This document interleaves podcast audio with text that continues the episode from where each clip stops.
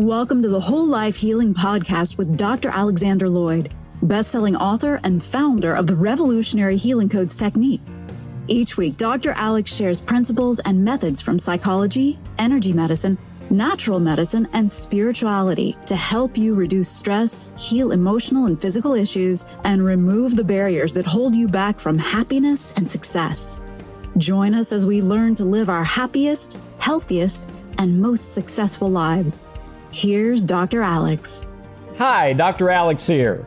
If you like the show today, or any day, I would love it if you took about 10 seconds to go to iTunes and leave a review for the show. I've been doing this for about 14 years now, and I spend hundreds of hours every year in preparation and recording the show.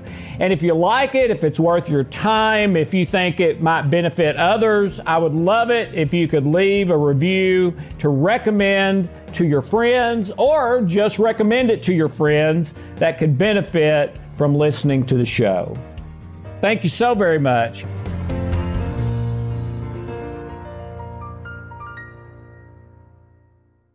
Since we are going to be talking about issues of health and well being, we wanted to make sure that you understand that this information is not intended to cure or heal anything. Everything in the presentations is the opinion of Alex Lloyd. You should always check with a licensed healthcare provider about any specific health concern you may have. Hi, I'm Dr. Alex Lloyd. Welcome to the New Jesus. Uh, this week, I wanted to talk a little bit about.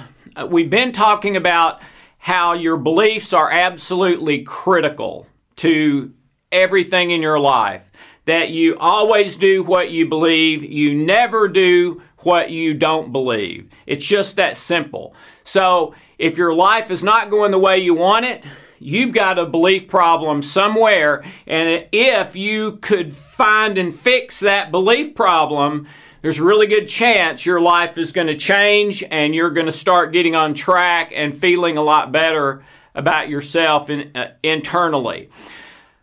One of the most important beliefs is value and worth in yourself, in other people, in other things and issues in life. Uh, Martin Luther King said famously, if a person hasn't found something they're willing to die for, then they're not fit to live. And to me, that's all about your beliefs in value and worth, okay? Until you found something that is so in your heart, you are so passionate about, you are so, um, uh, this is a cause for me, or this person is such a special person to me in my life that I'm going to invest myself in them unselfishly. I'm going to give to that thing. I'm going to try to bring more value and worth to it. I'm going to try to honor the value and worth that's already there, etc. Until you have something like that, you can't really live. You're you're in bondage. You're you're in bondage under the law, as we've been talking about. Um, you are not free to live in love, joy, peace. The law causes sin to increase. Period. When sin increases, anxiety, fear, guilt, shame, anger, they all increase. All right? Um, and that's supposed to kind of be like the the rails in the bowling alley that they put up for kids to keep you from going into the gutter, all right? But we have to have a choice. If you don't have a choice, it eliminates love. So we have a choice to just stay where we are in our fearful place, having all our biases and prejudices because we haven't looked at the whole truth of a situation, okay? And we've got to change that. If if we're going to get out of the box, get out of jail, get out of our own prison and live our best life or close to it. This is where we left off last week, all right? Um, and we talked about the either, I forget, nine or 10 different diagnostics here you can use on a minus 10 to plus 10 scale to see where you are. Well, one of the primary areas I would say you need to find out where you are is what do you value and consider of worth, and what do you not value and not consider of worth? And I can give you a hint. By and large, it's your emotions, feelings, and thoughts. Okay?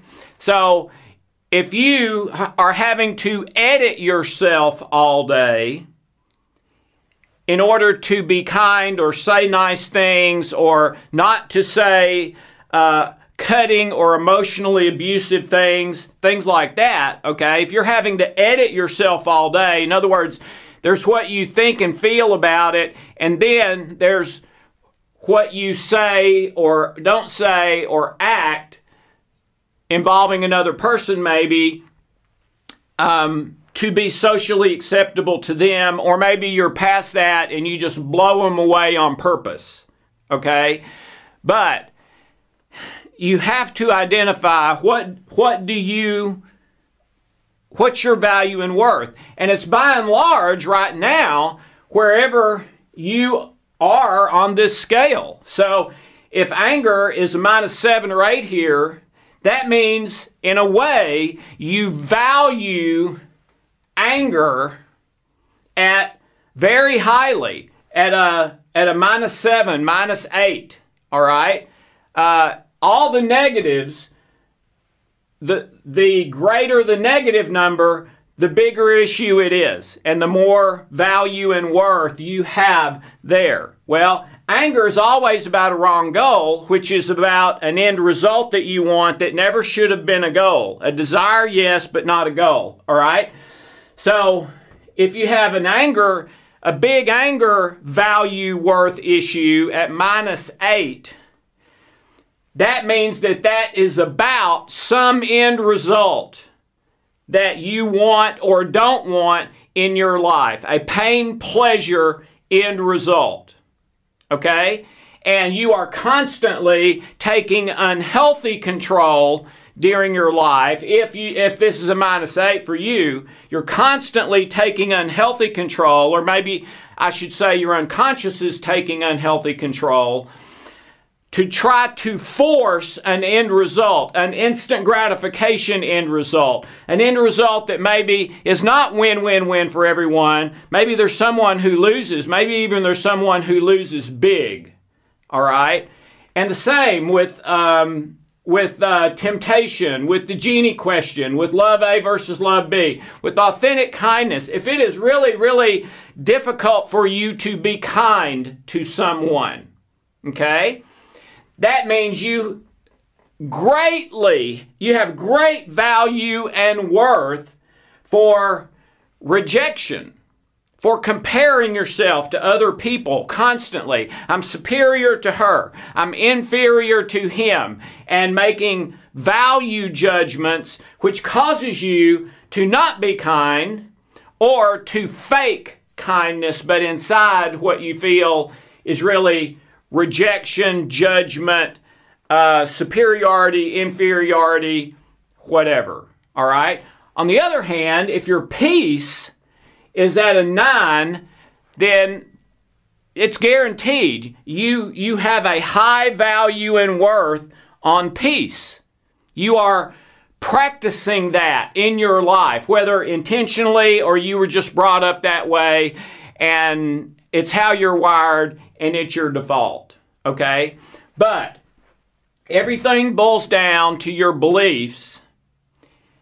And one of the critical beliefs is about what do you va- eh, assign value and worth to. All right? Both in a positive way and a negative way. Things you should assign value and worth to that you don't, and things that you shouldn't assign much value and worth to that you may be greatly valued for, for some pain pleasure reason. Okay? So this is where we left off. And, and now we're going to take the next step and talk a little bit about the specific belief of your value and worth. How do you value things and assign worth? And what are those things for you? Okay? Here's the basic premise for what I wanted to talk about for just a minute today. Um, your beliefs are everything. You always do what you believe, 100% of the time. You never do what you don't believe you should do, 100%. All right? And more of my clients over the years have gotten angry at me about this than anything else, by far. All right? And here's kind of how it'll go. I'll be working with, uh, let's say, an alcoholic who wants who's addicted and who wants to get clean all right? And so they're talking to me and and and we're trying to figure that out. And i say to my client after we get to know each other a little bit well it's very simple. You drink because you believe you should drink. And about then is when they get mad all right um, and sometimes they'd even yell or scream, get up out of the chair and pace around with the, the vein in their neck or forehead sticking out, you know, really angry. Uh, some, some of them you could tell that they were trying not to act angry, but they inside they were just furious, all right? And then they'd say something like, You've got to be crazy, Doc. I mean, I hate that I'm an alcoholic.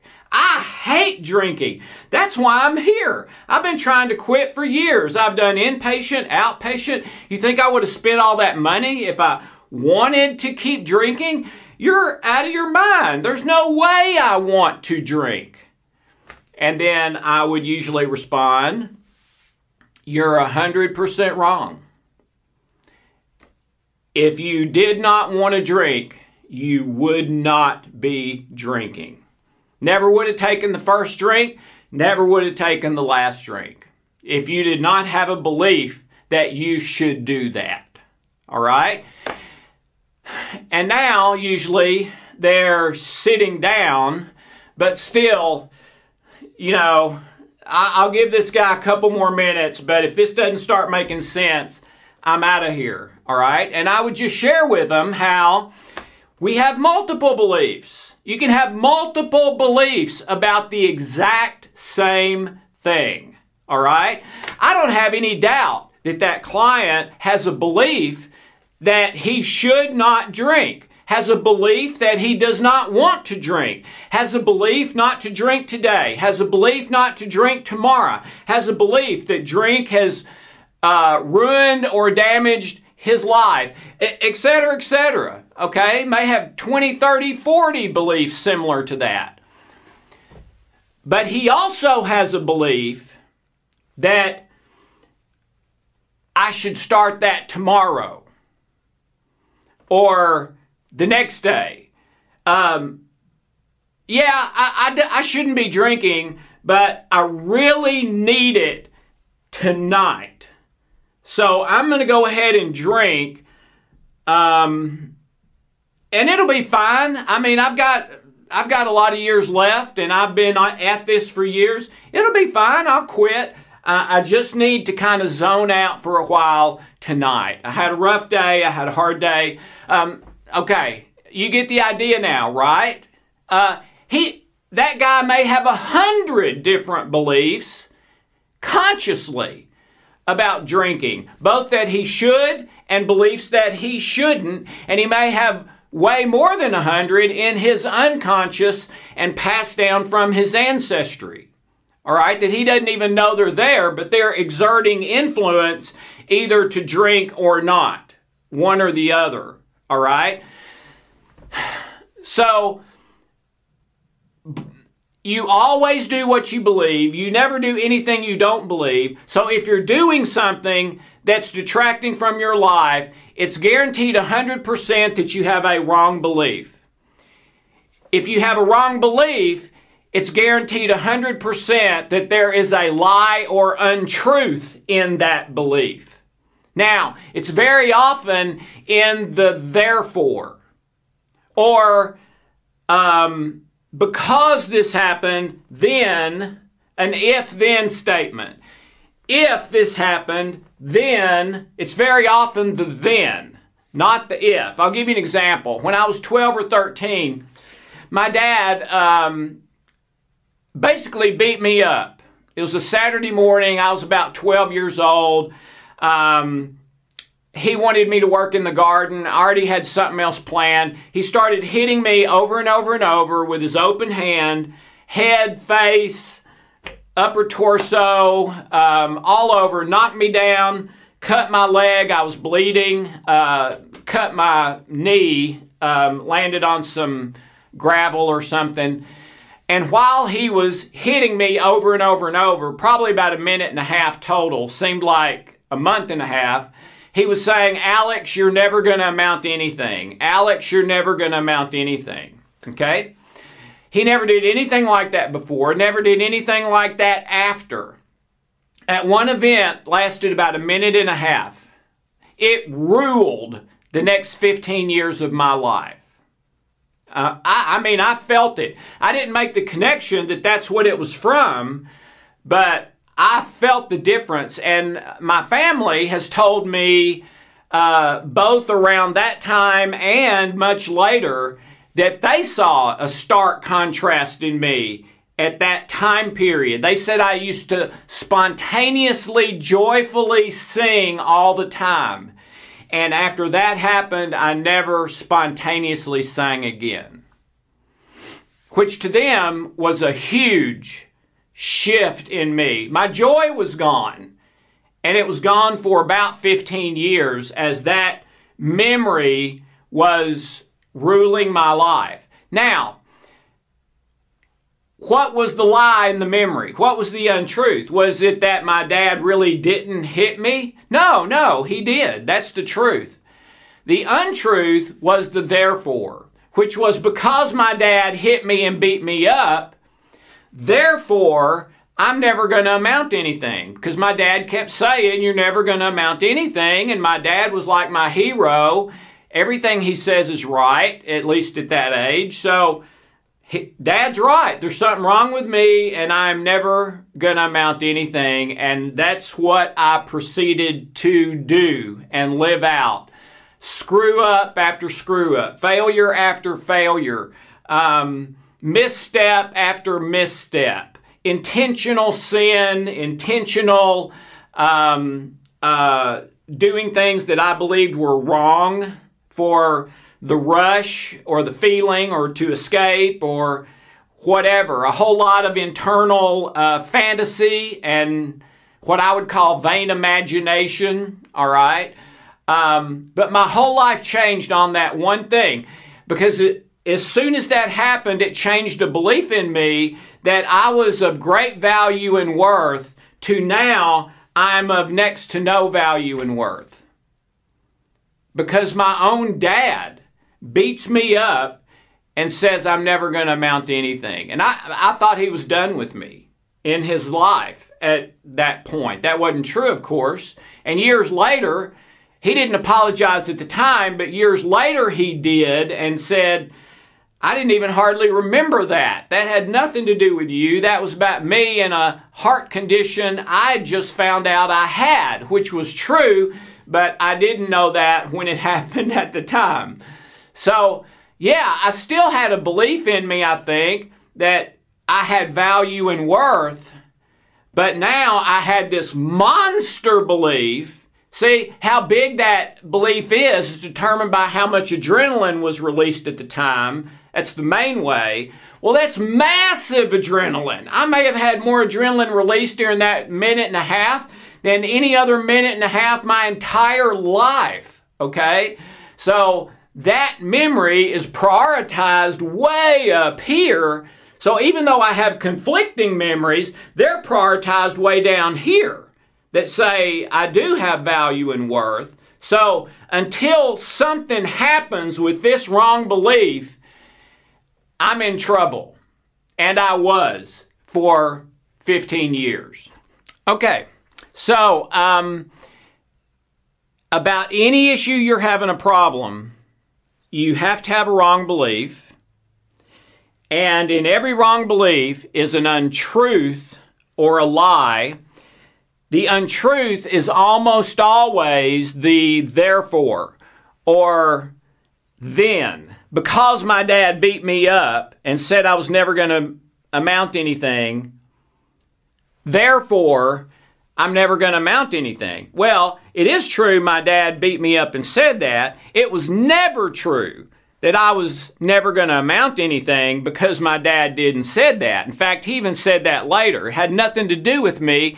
It was something in him snapped because he was afraid related to a, a bad health diagnosis he had just gotten. All right? So it was never about me, but even so, it created a new belief in me, a very destructive value and worth belief about myself that was way more powerful than the positive value and worth beliefs I had from uh, my parents loving me and getting positive feedback from people and uh, some things from church, some things from school that were good. Okay. Yeah, I had those too. But this one up here with my dad, uh, if you put them on scales, that one tipped the scales way down. Plus, I had a number of others going to school and almost failing every class, being short and fat, called chunky, made fun of for my weight and appearance, things like that. All right. So, yeah, I had both positive and negative value and worth, but, but even if, even if the even if the you have 50 negative worth things and 50 positive worth things, it is almost guaranteed the negative worth are going to win because those are the ones prioritized by your survival instinct. The, those have much more adrenaline released than the positive things and affirmations that happen. Okay?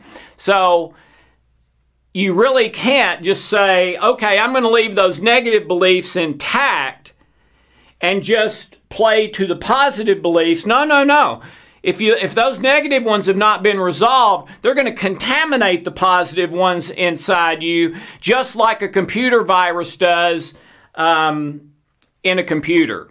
The only way you can fix it is to get rid of the virus. The only way you can fix this is to heal, change, transform that negative belief. In this case with my dad, that yeah, my dad beat me up and he said you're never going to amount to anything, but it was never true that that was true and that that was going to be my life. Had nothing to do with me and I'm not going to accept that as a belief anymore and I'm going to do some work on it to heal it, to bring it down below a, a 1 on a 0 to 10 scale and and emphasize and and recenter myself in the positive truthful beliefs okay?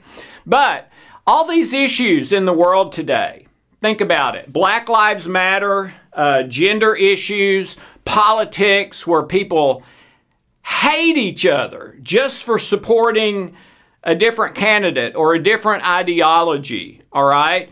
Um, every one of those different points of view come from a belief. Okay? And some of this is common sense. It's not a mystery why, if a child is raised Muslim, the chances are, as an adult, they're going to be a Muslim. If if someone is raised Baptist, chances are when they grow up, they're going to be Baptist or at least Christian. Chances are, if you're raised atheist, you have a way better, way more odds that you're going to be an atheist than someone who was raised to believe in God or spiritual reality. All right? If you believe that there's a spiritual reality, but there's no God, there's a good chance you were raised or you've studied a lot or talked to people who have that view. Okay? And by and large, it's not just the message, it's how are we how does that person treat us? Wherever we get that information from, do we feel that's a credible source or or not? All right?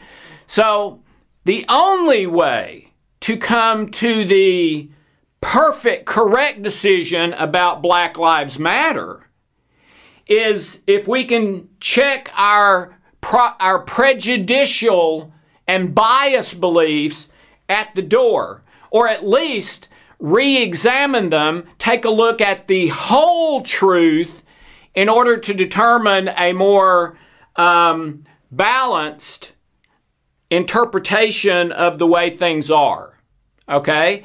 Um, if all you have in the room in Black Lives Matter is people who are screaming and angry at each other and, and stuff like that, chances are you're not going to get much of anywhere until people are able to get out of that mindset, which is can be kind of a minor form of brainwashing.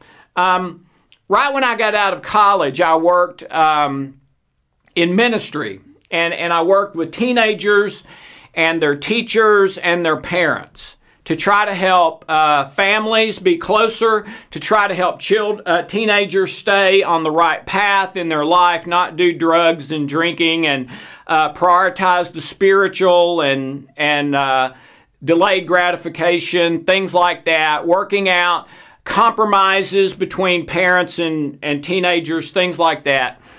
Um, and typically, when I would go to a new group and do a first session to kind of get their attention, what I would do is I would um, make little uh, tags. Okay, I'd get a piece of card or construction paper and put um, holes in the four corners, tie a string to the hole, and tie that um, label onto their head where it was right here, where everyone is in a circle and they have a label on their head right here, and they have no idea what the label is, but everyone else in the circle, of course, does because they can read it. And some some of uh, some of the uh, labels are positive, some are negative, some are neutral in the exercise. Some might be um, I am very rich. One might be I'm extremely attractive. One might be, I'm a great athlete. One might be, I'm a nerd.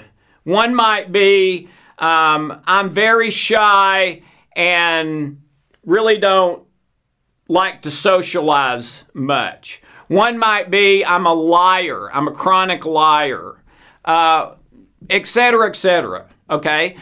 And they were supposed to have a conversation for about 30 minutes where they address another person in the circle, but they address them on the basis of their label. So if the person is a liar, they treat them and speak to them like a liar. All right? If the person's very attractive, they treat them and speak to them like they're very attractive, maybe flirting a little bit, you know. If they're very wealthy, they treat them, you know, maybe uh, be real nice and they'll give me something or give me a job or give me a car or, or, or, or, whatever. All right. And every time I ever did that experiment, it was just so illuminating for uh, everyone who took part in it.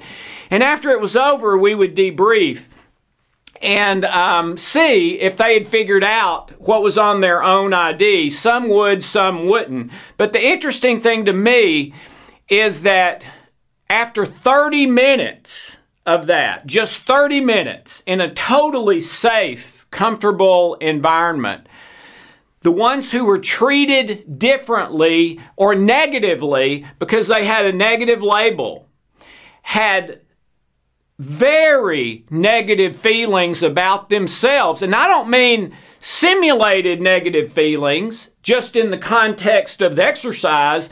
I mean now real negative feelings about themselves that they still had when I walked out that door. And I had to do some counseling and therapy and, and stuff on a number of kids and parents who couldn't shake that experience and just the way they were treated for 30 minutes.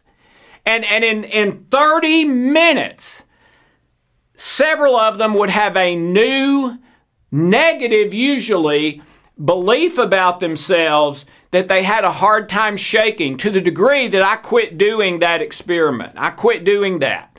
Um, because in 30 minutes, I was seeing some pretty negative stuff that was continuing with that person days, weeks, sometimes even a couple of months later. And I We certainly didn't want to do that. But it was amazing to me how easy these beliefs can change and, and that we have to constantly be vigilant with your beliefs, just like brushing your teeth, washing your hair, cleaning your body, eating food, taking supplements, getting a little exercise, maybe even more important than any of those. We have to be vigilant with our beliefs and to be constantly resolving the negative ones so that they're not negative anymore and creating new positive ones and making the positive more and more and more positive. All right? And to do that, it means we have to give value and worth to the right things and take value and worth away from the things that are lies, untruths, fear based, selfishness based, etc. Okay? And so it all comes down to your beliefs and the belief about your value and worth and what you value and put worth on is absolutely critical to every area of your life, every relationship, every day, every hour, everything. Okay, so I want to take a look at something that's absolutely fascinating in this regard about how our beliefs work, how they can be changed, etc. In 1971, Professor Philip Zimbardo of Stanford uh, undertook an experiment, research, uh, whatever you want to call it, and um, uh, they were incredibly creative in calling it the Stanford Prison Experiment. um, there you go, 1971. And it is very, very famous. They, they made a movie about this. Uh, there have been other studies that they've done that were sort of uh, done because of this one, and it was so interesting to see what would happen in, in different, uh, if they set it up in different ways. But in 1971, they took 24 students, um, told them they were going to do uh, an experiment about uh, I think it was um, violence in prisons or behavior in prisons, so, something pretty generic. It didn't sound real bad. And they were going to pay him 15 bucks a day, which in 1971 was uh, a little more than it is today. And uh, they split the students into half and half. 12, 12 students became guards, 12 students became prisoners. All right? Um, and the uh, experiment was supposed to last for two weeks. They arrested the 12 that were supposed to be uh, students, or at least one of them. Uh, that was a little bit unclear. But of the 12 that were prisoners, at least one, maybe all of them, they went to their home and arrested them for burglary, robbery, breaking and entering, that sort of thing. Took them to um, a, a simulated police station, all right, did their fingerprints and, uh, and they did a strip search. They deliced them, which means spraying them with all this stuff in case they have lice in their hair or, or fungus or bacteria on their body or anything like that, uh, and intentionally humiliated them. They chained them, put big heavy chains on their feet.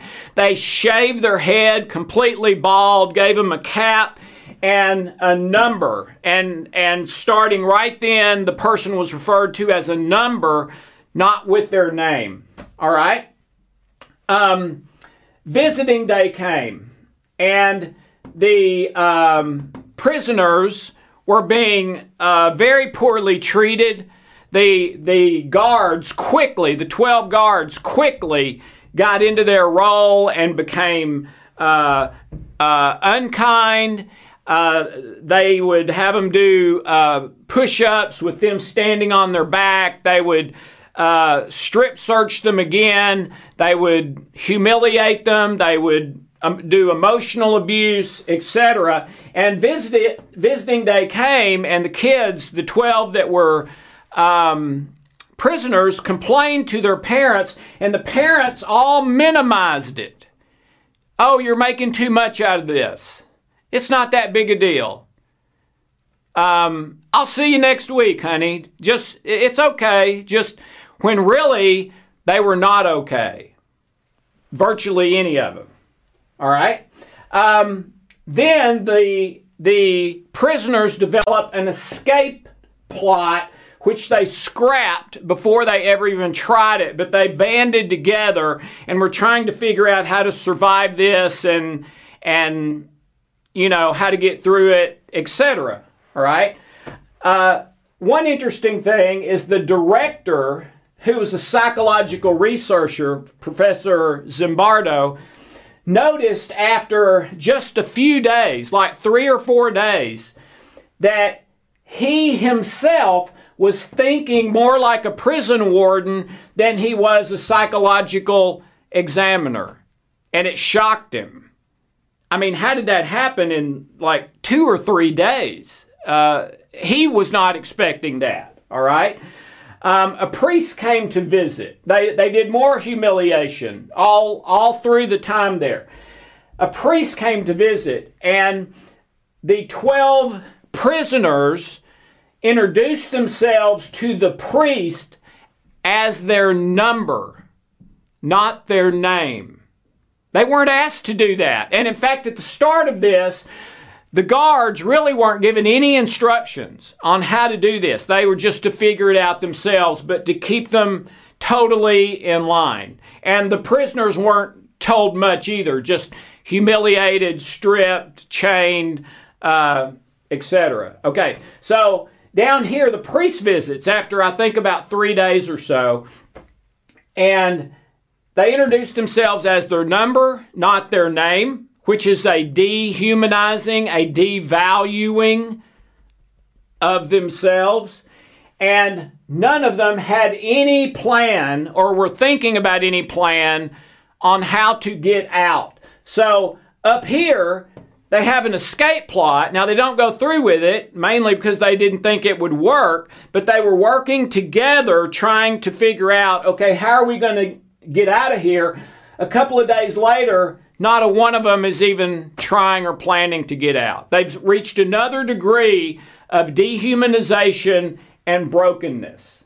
All right? Um, many of the uh, prisoners became hysterical had an emotional mental breakdown. Uh, some went into shock where they would have to bring outside people in to say, um, Your name is John Brown. You are not a prisoner. This was an experiment at Stanford University. Your name is John Brown, and all of this is not real. And they're trying to bring him back to reality. Okay? He has he that person, and there were several of them, they are completely believing that what is true is this simulated prison situation, that they really are in prison. Now, how in the heck has that happened in just a few days? But it did. Um, uh, they were willing to give up their $15 a day pay in order to be released even though they did not have to do that. They could have been released and still receive pay. Um, what else? Oh, uh, even after they were released, finally, they, they had to end the uh, experiment after six days. It was planned for two weeks. They had to end it after six days because it was spiraling out of control. Uh, the prisoners were absolutely breaking down uh, left and right, emotionally, physically, mentally, uh, in, in every way. So after six days of an intended 14, they shut it down because it spiraled way beyond what they had imagined might happen. And the guards were literally being mean guards and seeming to like that role and, and inflicting emotional and physical abuse on others. And the prisoners were um, flipping out and, in all kinds of different ways. So even after they had released them, they went back to their cell. Why? When asked, they said they didn't believe they had any choice and that they were powerless to resist. Um, they're coping. They identified several different coping uh, styles of the prisoners. Number one, rebelled. That was primarily at first. That did not happen toward the end when they were completely broken and compliant. But number one was rebellion. Number two, breaking down. Um, uh, I think there were a couple of instances where they did that on purpose as an act, and then a number of others, much more, where it was not an act. They were really uh, having an, a, ment- a mental, emotional breakdown. All right. Uh, number three, psychosomatic illness with a rash all over the body or, or uh, some other um, physical or mental type ailment that, that would rise to the degree of a diagnosis. Okay? Psychosomatic illnesses. And the last one, which was the one basically all of them got to in a matter of six days, was just be good and hope for the best, 100% compliance. Okay? And when they got to this one, their their internal value and worth in virtually every one of the prisoners was way below where it had been when they started. Okay? Um, the uh, premise of the study, I should have shared this at the first from uh, Professor Zimbardo. What happens when good people are put into a bad place? And for our purposes, I would say, what happens when good people are indoctrinated with bad things, whether from circumstances or from other people. Okay?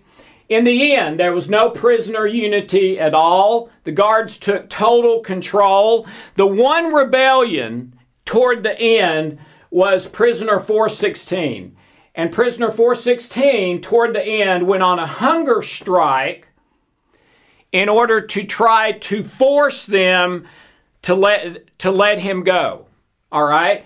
And what was interesting is that um, the other prisoners, when this happened, were interviewed and they viewed prisoner 416 as a troublemaker for doing this.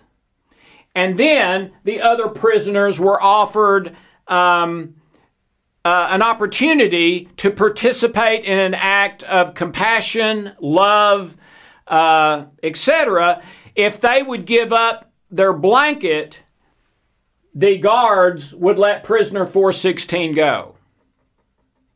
Okay? And, all, and they all knew he was imprisoned.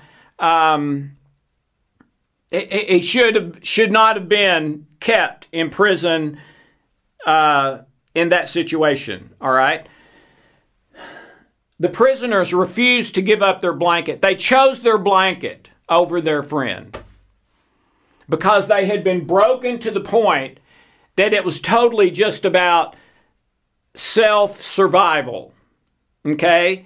Can't care or trust anyone else. They were no longer cooperating with each other. There was no unity. They were starting to see their comrades, even as the enemy. If they cause trouble, which might get me in trouble or make things worse on us or something. Okay, so the experiment was called off in six days uh, out of uh, it being out of control and doing much more harm than they had ever imagined. Another interesting thing is um, they interviewed them uh, two months later after they were released from the experiment. Um, number 416, same one up here with the hunger strike. The only one that kind of resisted toward the end. 416, when he was interviewed two months later, he said, I was and I still am. Number 416.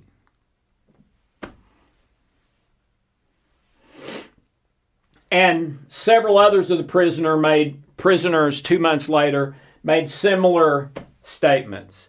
Um, the root of this is that the situation turned good people into objects. It dehumanized them. Okay? And people became nothing more than a way to help me get what I want or to keep me from getting what I want.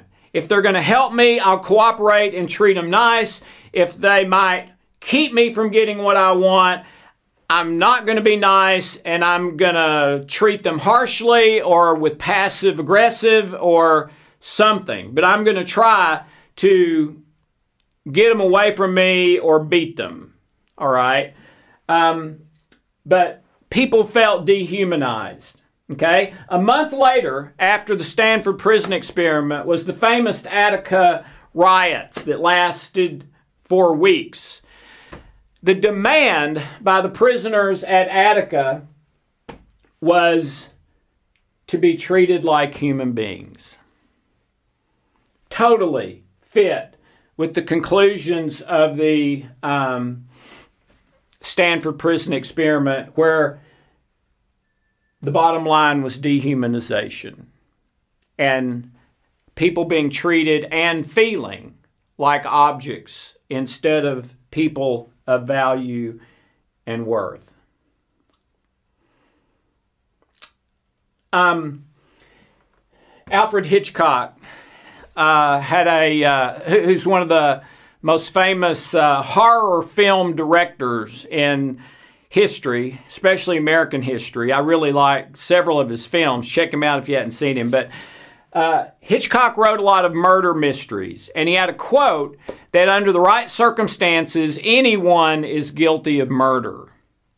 And uh, to me, it's sort of a parallel to the Les Mis story, which is one of my favorite stories, where the guy steals uh, a loaf of bread because his sister's kid is starving to death he's put in prison and he becomes dehumanized himself and a good, kind, loving man becomes almost like an animal and in Les Mis goes more at times by his number. I don't remember what that was in Les Mis, um, than his own name.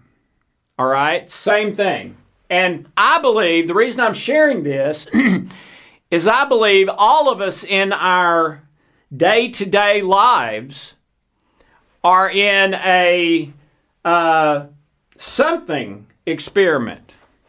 I'm in the Lloyd family experiment that started in a little 5,000 person town in East Tennessee with my mom and dad and the friends I had then. Some of them were good, some of them were not. Had a couple of friends at school, some made fun of me at school. And so my worth and value was forged, both good and bad, by my parents telling me all the time they love me and hugging me and building me up. Um, they were really good encouragers. You can do anything you want to do. My dad did have that one blow up when I was 12, but it was the only one. Outside of that, he was like my best friend and hero, all right? And you have been a part of your experience, the Jones family experiment, the uh, uh, Johnson family experiment wh- whatever your life and your growing up situation has been. Okay. We also have passed down to us the negative memories mainly, some positive, but for sure, and mostly the negative memories, maybe the tr- mostly the trauma memories from our ancestry going back hundreds of years. Okay, you have uh, the memories from early in life, the first few years, which are largely unconscious, which means you don't know what they are, but a lot of those could be negative popsicle type memories where even though no one did anything wrong, it's really in me like a trauma because of the age I was at when it happened. I was in delta theta brainwave state and I couldn't reason in logic. So it just got directly programmed as a trauma when really it was me throwing a temper tantrum over my mom not buying me a Coca Cola when we went into the grocery store. Well, that's really not a life trauma, according to the DSM book, right? But that can absolutely be the life trauma that ruins someone's whole life. And I had a I've had multiple clients who have said that about their own life and memories like that. Okay? All right. So we are all in our own experiment of our life with good and bad, and that develops multiple beliefs around every single issue Black Lives Matter, gender issues, politics, all of us through what we've experienced that we know about and that we don't know about. We have ended up where we are with the beliefs that we have. Some positive, some negative, some truthful, some uh, some not truthful, um, some encouraging and positive, some negative and destructive.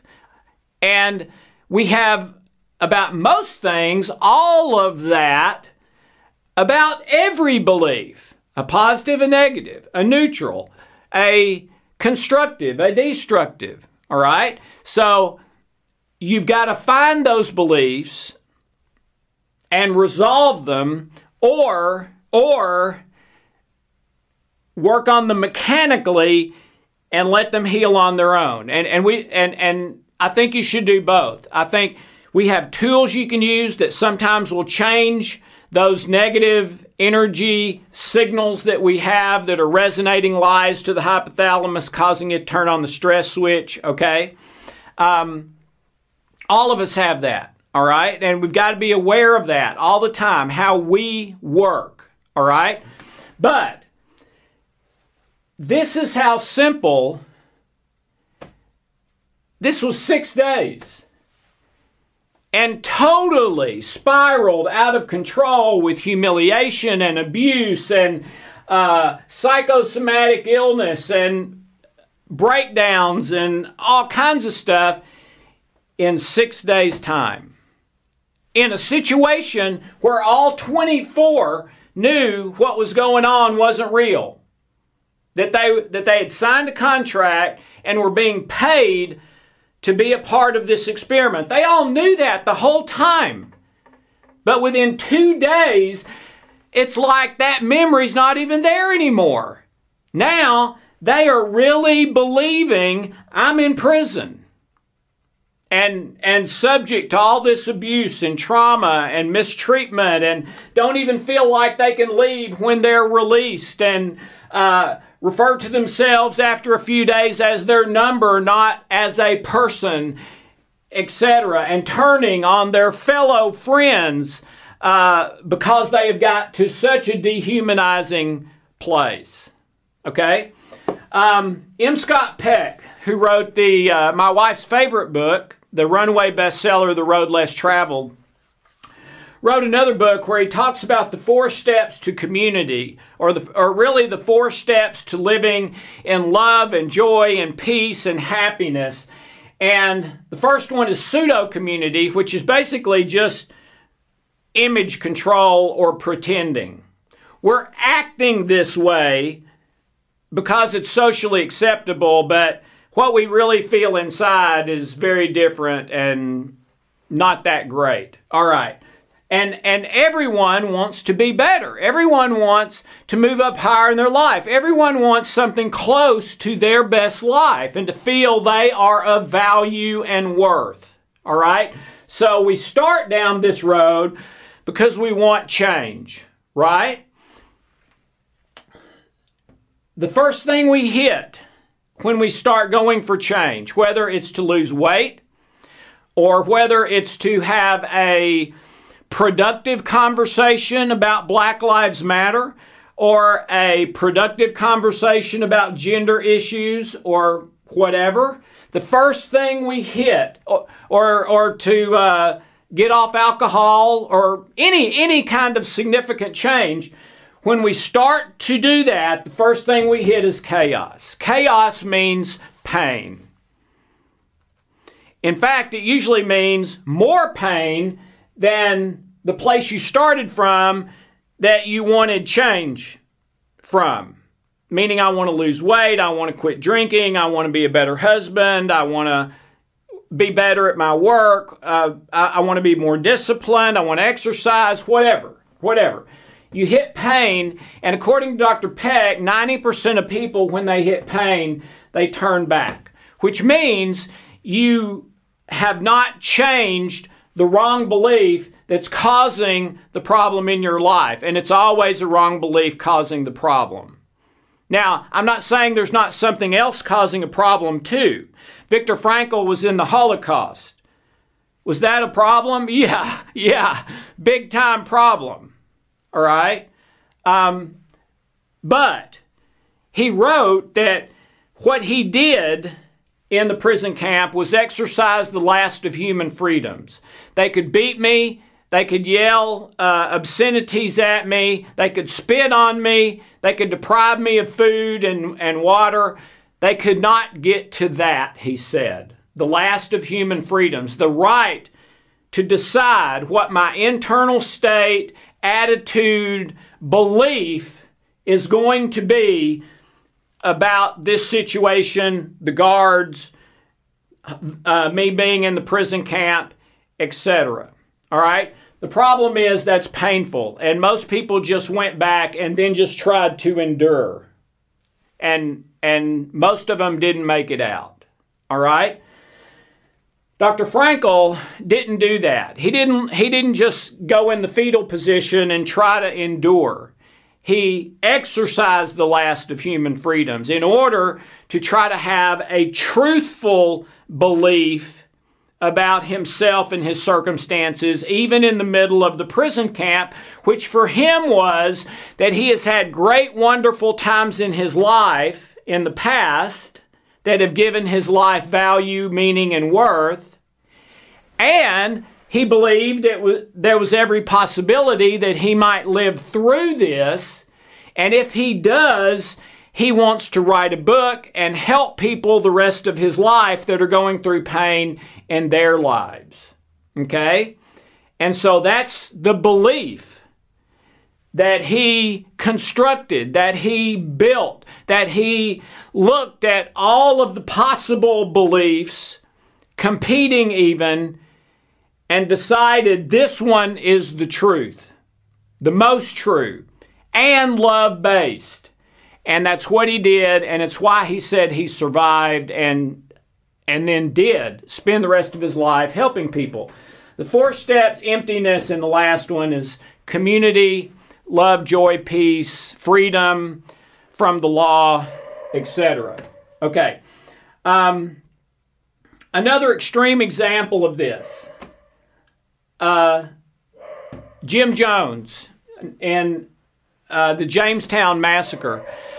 Uh, most, over 900 followers of Jim Jones willingly drank the, the arsenic laced Kool Aid and committed suicide.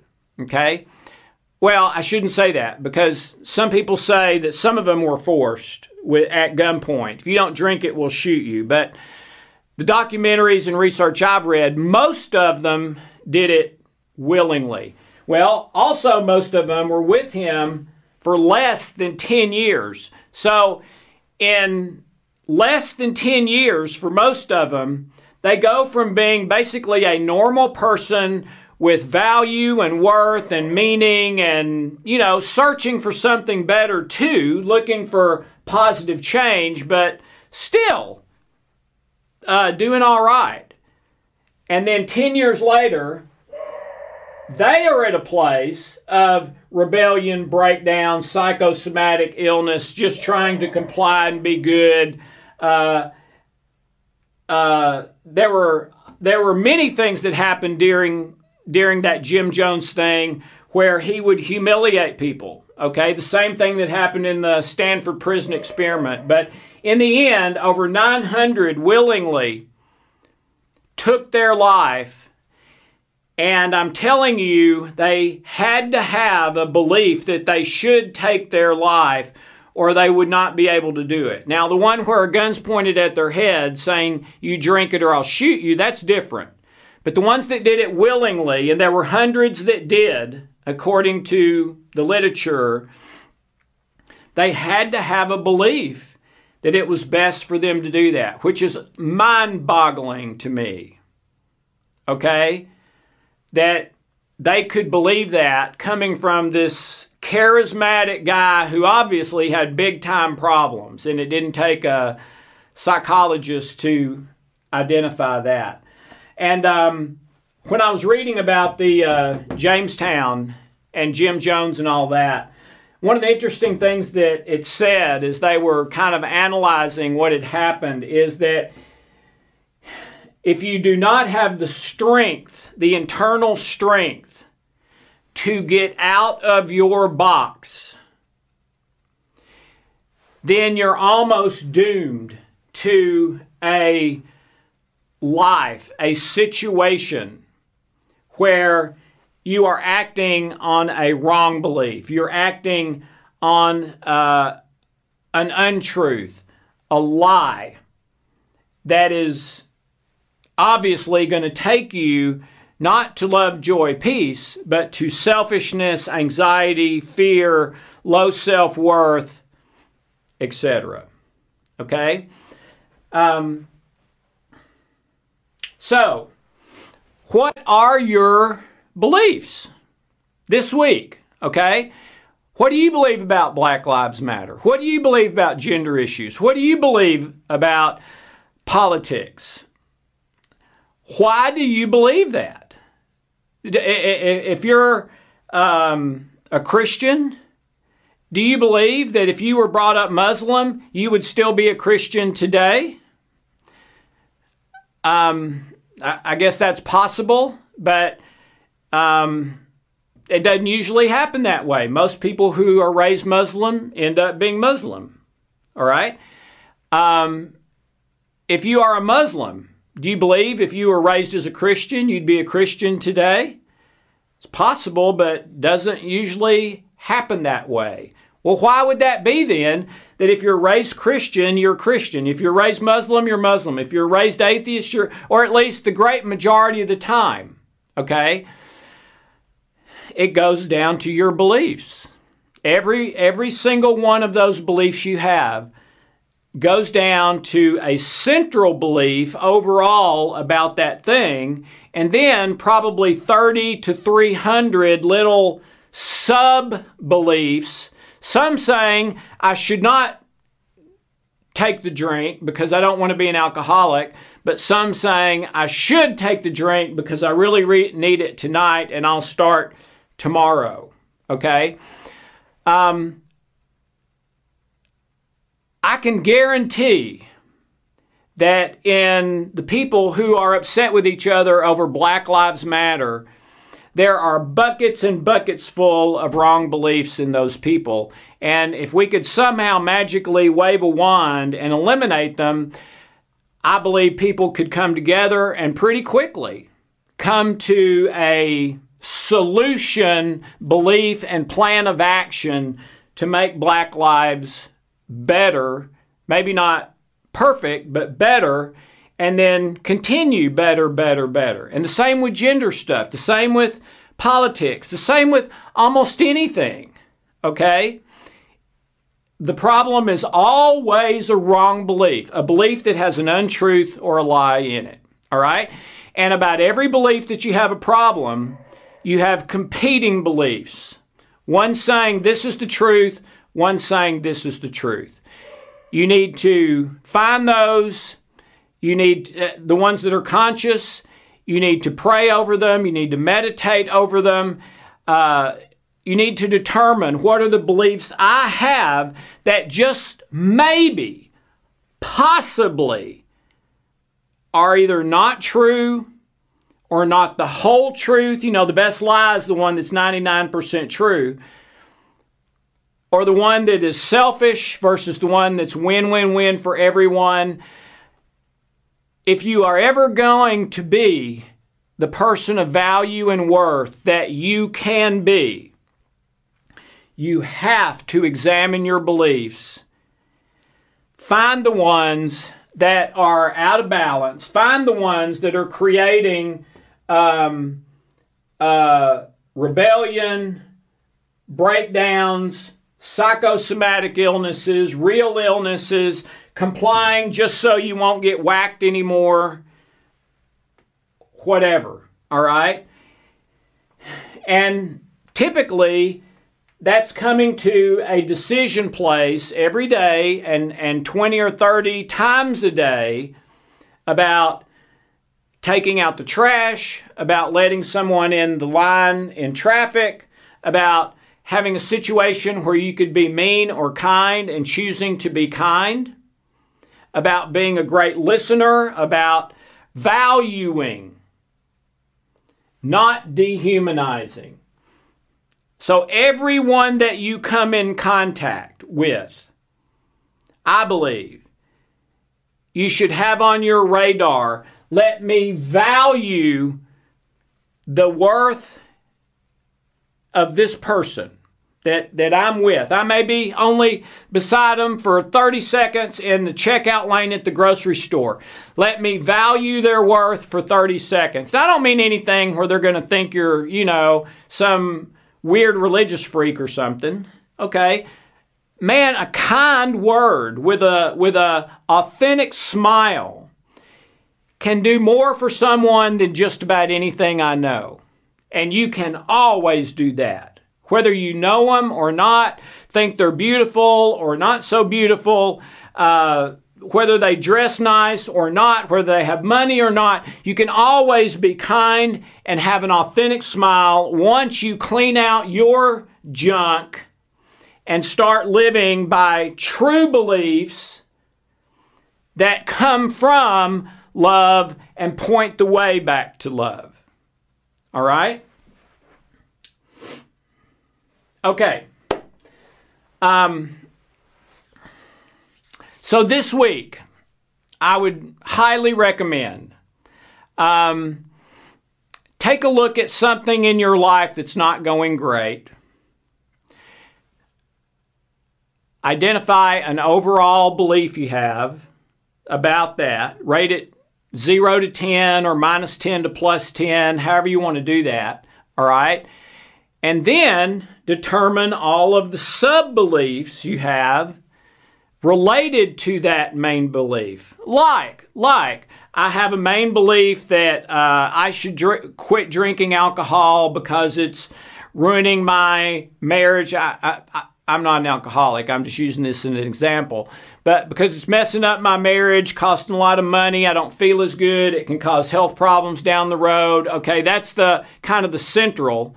But then I've got one out here that says, yeah, and I'll do all that, but I really need it today. So I'm going to go ahead and do it tonight. I'll start this later.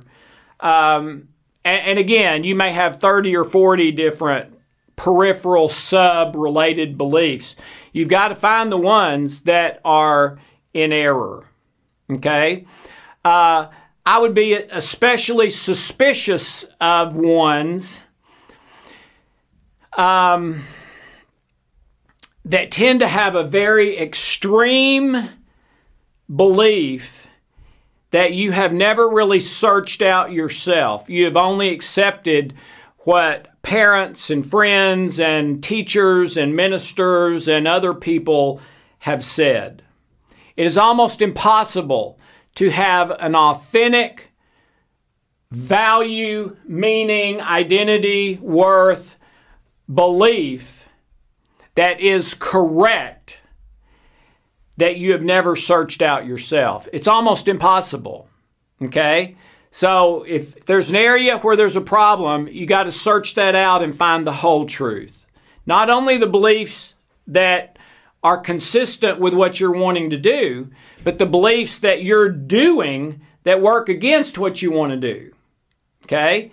Ancient manuscript, the Apostle Paul What I want to do is not what I do. What I do is what I don't want to do, and I do it over and over and over. All right? Um, and also, don't be too hard on yourself because we all do that. Okay? But, but, here's the point your beliefs determine almost everything in your life, how you feel internally. By the way, what is a belief? It's your internal feelings, emotions, and thoughts about something, some area, religion, God, um, uh, sexist issues, racial issues, political issues, something in your own family, something just between you and another person. It's your internal feelings and thoughts and emotions from your ancestry, from your unconscious, from your subconscious, from your conscious, from the first few years of your life, for impressions you got as a fetus. I mean, all of it goes into the same barrel, all right? And you may not be able to identify the event or person that where this issue started, but you do know what you're feeling and thinking. Okay? Well, follow the feelings and thoughts back to earlier times in your life, other people in your life, and find the beliefs like the one with my dad, where he said you're never going to amount to anything, where you're believing a lie and you have to resolve that lie and, and start believing the truth. So I would take stock of that this week in the major areas of your life work, relationship, health, um, hobbies, uh, fun time, leisure time, uh, the future, the past, the present, God, no God, um, every every significant thing you can think of. Okay, take a temperature. Where is that belief for you on the positive to negative scale, minus 10 to plus 10? All right. And what are the competing beliefs? One that says this is the truth, one that says this is the truth. Okay? Find the untruth, find the lie, and change it to the truth. You can do that by praying and meditating over it every day. Don't try to change it with left brain logic. Just pray and meditate over it every day. Uh, looking at all of the beliefs around a certain thing until a day comes where you look at that page and you discover yourself believing something different.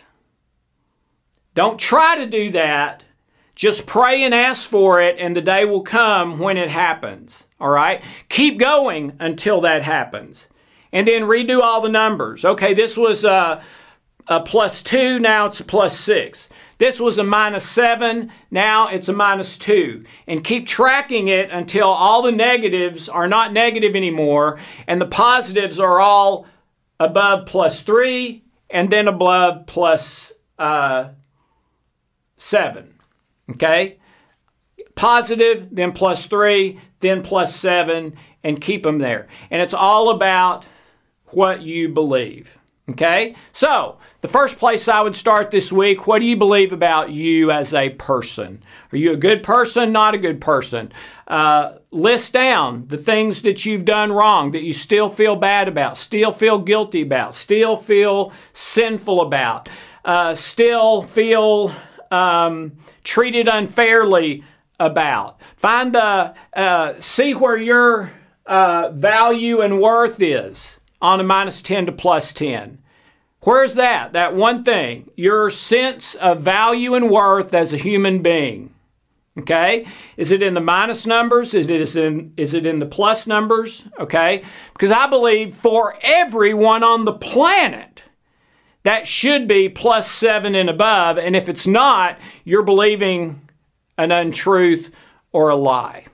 Fix that wrong belief and and and the emotions, thoughts and feelings that make up that belief as well as the memories of all the related beliefs. Fix that.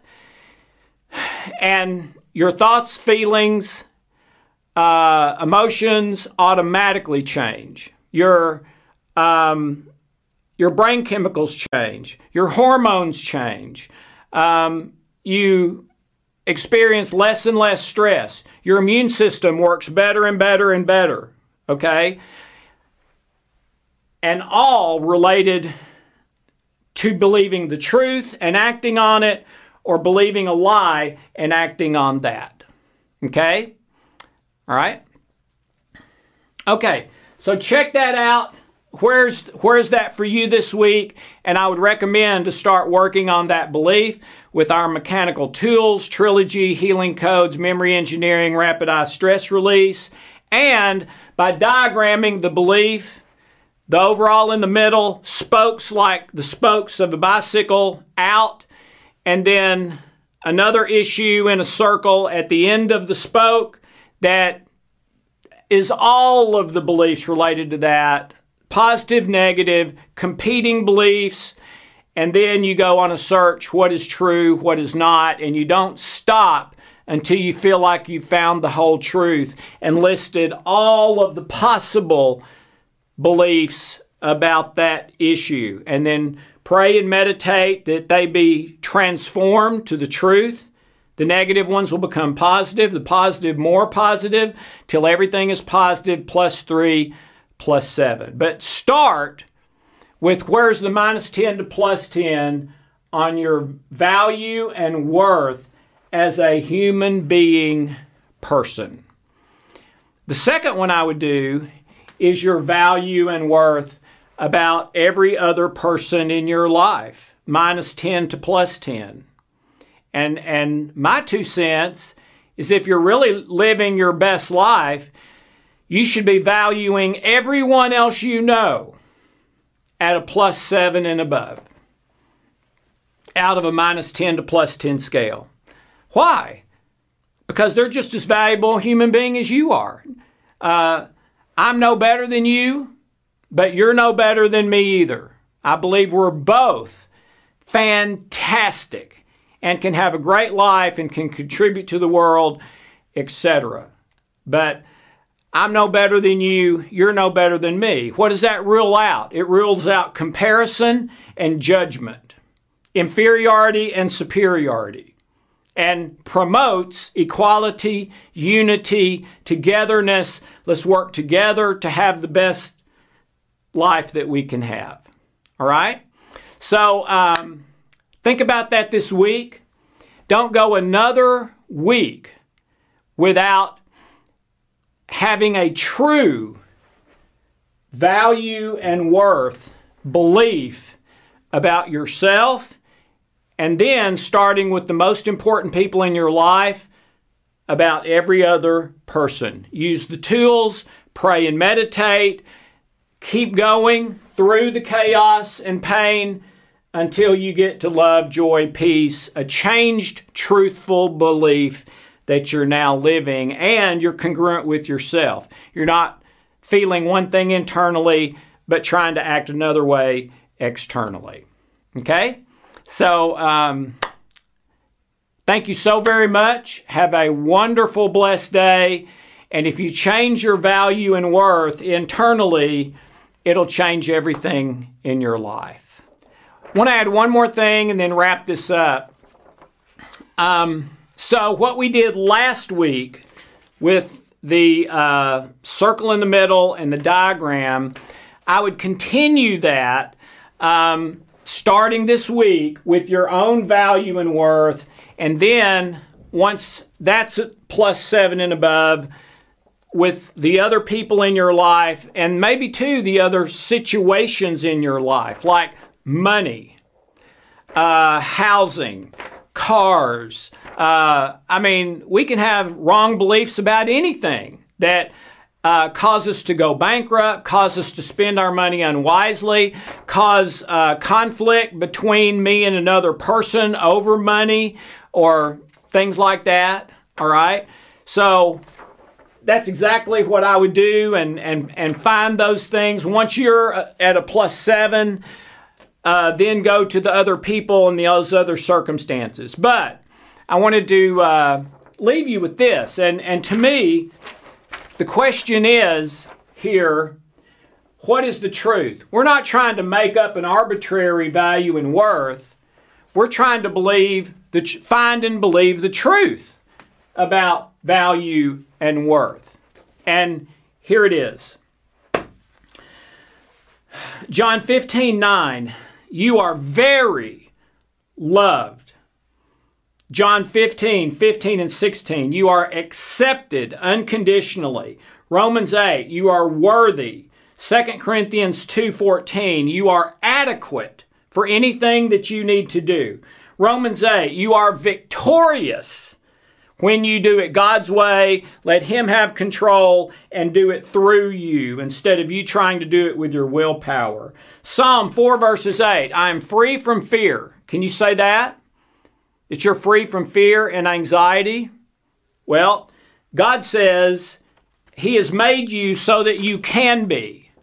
All right? And I believe this is one of the steps to that. And the Bible is where this comes from. Okay? And everything I teach.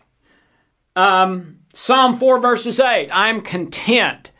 Man, I've had so many people in my um, counseling office that would say to me, I would just give anything to feel content. I mean, the place I am isn't that bad, but I'm just not at peace. I'm just, I'd give anything to be content. Well, God says you can be.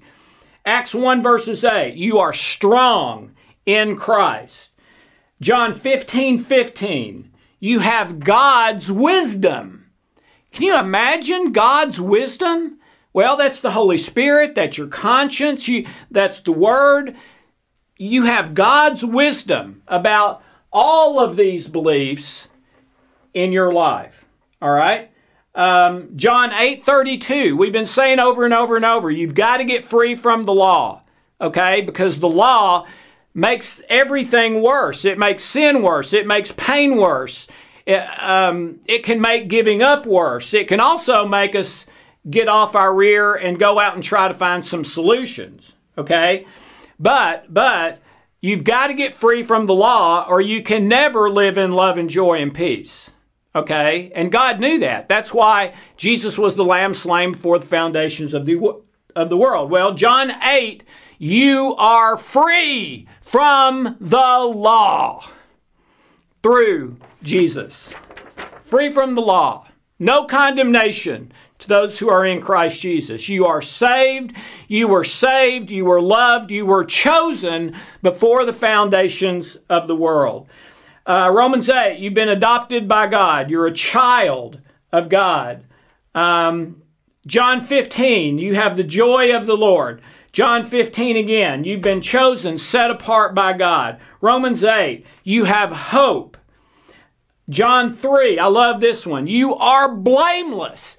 You're not declared um, you're not declared not guilty and given mercy even though you're guilty. You're declared innocent, as if you never did a thing wrong in your entire life. That is how God sees you according to Scripture if you're right with Him and Jesus is your Lord and Savior. All right? Romans 8, you are never alone. That one's way more powerful than it first sounds. You are never alone. The greatest torture in the world is solitary confinement, where men and women literally go insane. You are never alone. And you can be alone in a crowded room easily. Ephesians 2, you have access to God Himself anytime. And Colossians 1, you have authority over evil and Satan. Okay? So, everything is about your beliefs. Let's start diagramming. Let's start working on those. Let's start not turning back when we hit the pain, all right? And let's let's overcome those odds that we've been talking about. The 99% failure rate in the ministry, psychology, self-help uh, field for 75 years. 99% failure rate I'm sorry, 99%, 97% failure rate, 99% relapse from habits and addictions, everybody lies, nobody changes according to the FBI, but then the research from Harvard, Stanford, etc. says that you absolutely can change, that happiness equals love, and that um, if we try to do it not through our willpower, but through God's power, then we can do it. All right? But, but, it's all about your beliefs. So, find the ones that are causing you a problem, and that's easy. Whatever pro if you're experiencing a problem, you've got a wrong belief. Almost almost certain. Now, maybe you're going through a life or death situation, okay? And so your stress is on, your adrenaline and cortisol are up, you're trying to save your life over the next five minutes, okay? Well, that may absolutely be the case and no distortion. But that's only supposed to be once or twice a year for 15 minutes, okay? The rest of the time, um, we're supposed to be in a, basically an inward state of peace and balance, okay? Kind of like that, but not like this, which is where we are if we're living um, what's in it for me, seek pleasure, avoid pain, etc. Okay? So go through the pain and experience those positives that the um, studies have shown us are possible to live in love and happiness and health and um, uh, love, joy, and peace. All right? It it's all comes down to beliefs, changing the ones that are wrong, reinforcing the ones that are right, and like Viktor Frankl, making an internal vow commitment, an internal vow commitment to God. I'm doing this your way. I'll never do it right, but I'm going to focus in the present in love, doing whatever I'm doing as best I can as unto the Lord giving up the end result I desire and, and am working toward to God. And whether that's more painful or less pleasurable, that's not my job. My job is the present in love as best I can. Well, there's only one door that goes to that, and it's the door of your beliefs. And maybe the number one belief in that regard is your internal value and worth as a human being. I would say if it is not plus four or five and above on a minus 10 to plus 10 scale, you've got a significant problem. The good news it can be healed, it can be fixed according to Scripture, according to science, according to my experience over 30 years. So, why in the world would you go another week without starting to fix it? Well, this is where you need to start.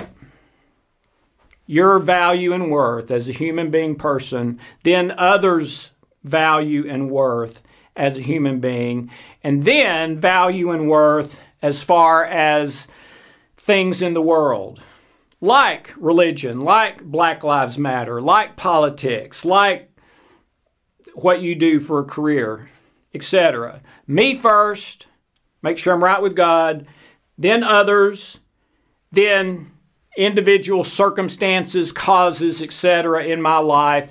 I've got to get those beliefs right if I'm going to take the high road and have my best life. And for most of us, we, are, we have gotten to some degree, like the Stanford Prison Experiment, brainwashed. It can happen in, remember, this one totally self destructed in about two days, this experiment. And that's with people knowing it was an experiment. Okay? All of us have some degree of this. What are those? Wrong beliefs. Okay? All right. Sorry I've rambled. This is just so critical. This is a foundational issue. Nothing else is going to work if you don't fix this. If you do fix this, um, a lot of things will, will, will change automatically. and a number of others will change rather easily compared to the past. Okay, but you got to be honest about what you believe, and many people are in denial of that. They're not willing to let go of their bias and prejudices. Okay, so um, take a look at those honestly this week. Start working on them and start seeing your life go up and up and up and up as those belief, internal beliefs change. Thanks so much and have a wonderful, blessed day.